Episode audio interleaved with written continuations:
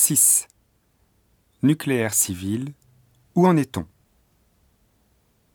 L'année 2006 marquera un tournant en matière de nucléaire civil. Toshiba a racheté l'américain Westinghouse, Mitsubishi Heavy s'est rapproché du français Areva, numéro 1 mondial du nucléaire, et l'américain General Electric a annoncé qu'il renforcerait sa coopération avec Hitachi. Le secteur nucléaire compte donc trois pôles aux offres différentes.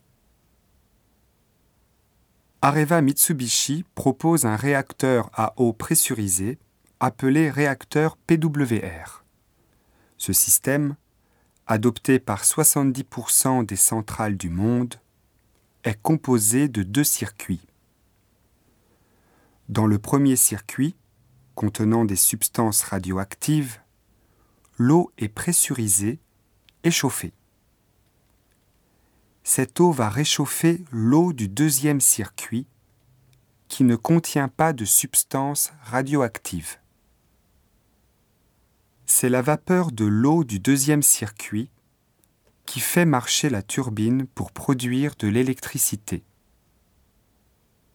General Electric Hitachi propose un réacteur à eau bouillante appelé réacteur BWR.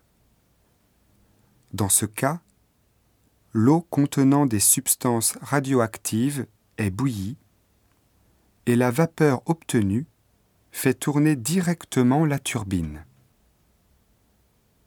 Enfin, le groupe Toshiba Westinghouse fournit les deux systèmes qui coexistent d'ailleurs au Japon.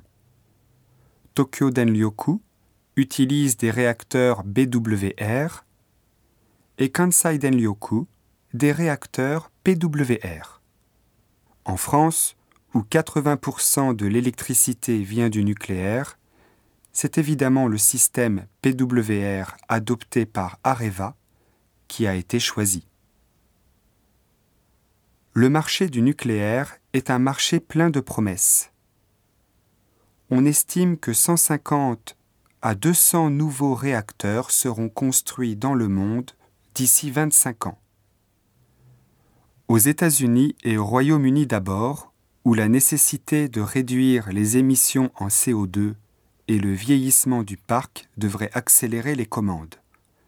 En Inde, ensuite, où les Français et les Américains se livrent à une vraie bataille pour se positionner sur un marché estimé à une centaine de réacteurs.